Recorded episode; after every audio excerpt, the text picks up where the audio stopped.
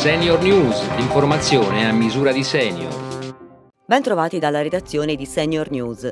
Sono oltre i 160.000 i morti causati dal Covid da inizio pandemia, decessi che grazie alla campagna vaccinale oggi sono in continua diminuzione. Nell'ultima settimana c'è stata una riduzione del 43% rispetto a quella precedente. Intanto l'occupazione dei posti nei reparti ospedalieri di area non critica da parte di pazienti con Covid sale di un punto percentuale raggiungendo il 16% e supera il 20% in sette regioni. Resta invece stabile al 5% l'occupazione delle terapie intensive. È la terza patologia dell'invecchiamento più diffusa dopo l'Alzheimer e le vasculopatie cerebrali e colpisce soprattutto gli over 65 di sesso maschile.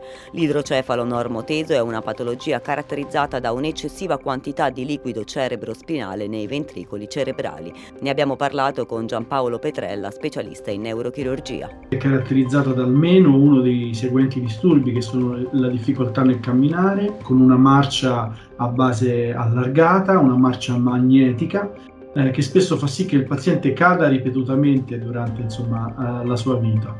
A questo si può associare poi un disturbo eh, della sfera urinaria, per cui il paziente deve correre al bagno per fare la pipì fino a perderla, e infine dei disturbi cognitivo-comportamentali, Tutte le più recenti scoperte scientifiche hanno evidenziato come tra udito e cervello ci sia un legame indissolubile. Allo stesso modo gli studi clinici stanno mostrando il rapporto tra perdite di udito e declino cognitivo, come ci spiega Arnaldo Baroni, vicepresidente vicario dell'Associazione Nazionale Audioprotesisti Professionali.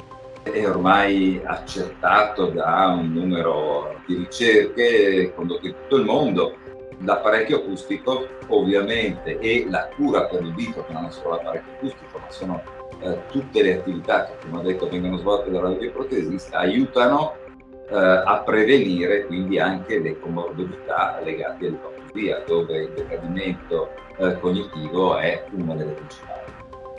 L'Italia è il paese europeo in cui gli adolescenti si prendono più cura dei nonni, un fenomeno che in parte dipende dalla tradizione culturale ma che potrebbe essere legato anche alla maggiore difficoltà del sistema statale di farsi carico dell'invecchiamento della popolazione.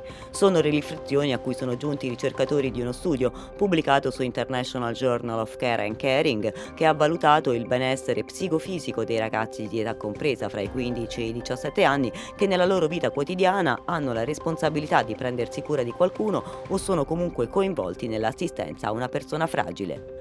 E dalla redazione di Senior News per oggi è tutto. Prima di salutarvi vi ricordo che se volete aiutare i bambini e le famiglie dell'Ucraina potete fare una donazione all'Unicef. È possibile effettuare la donazione direttamente sul sito dell'Unicef o al numero 800 745000.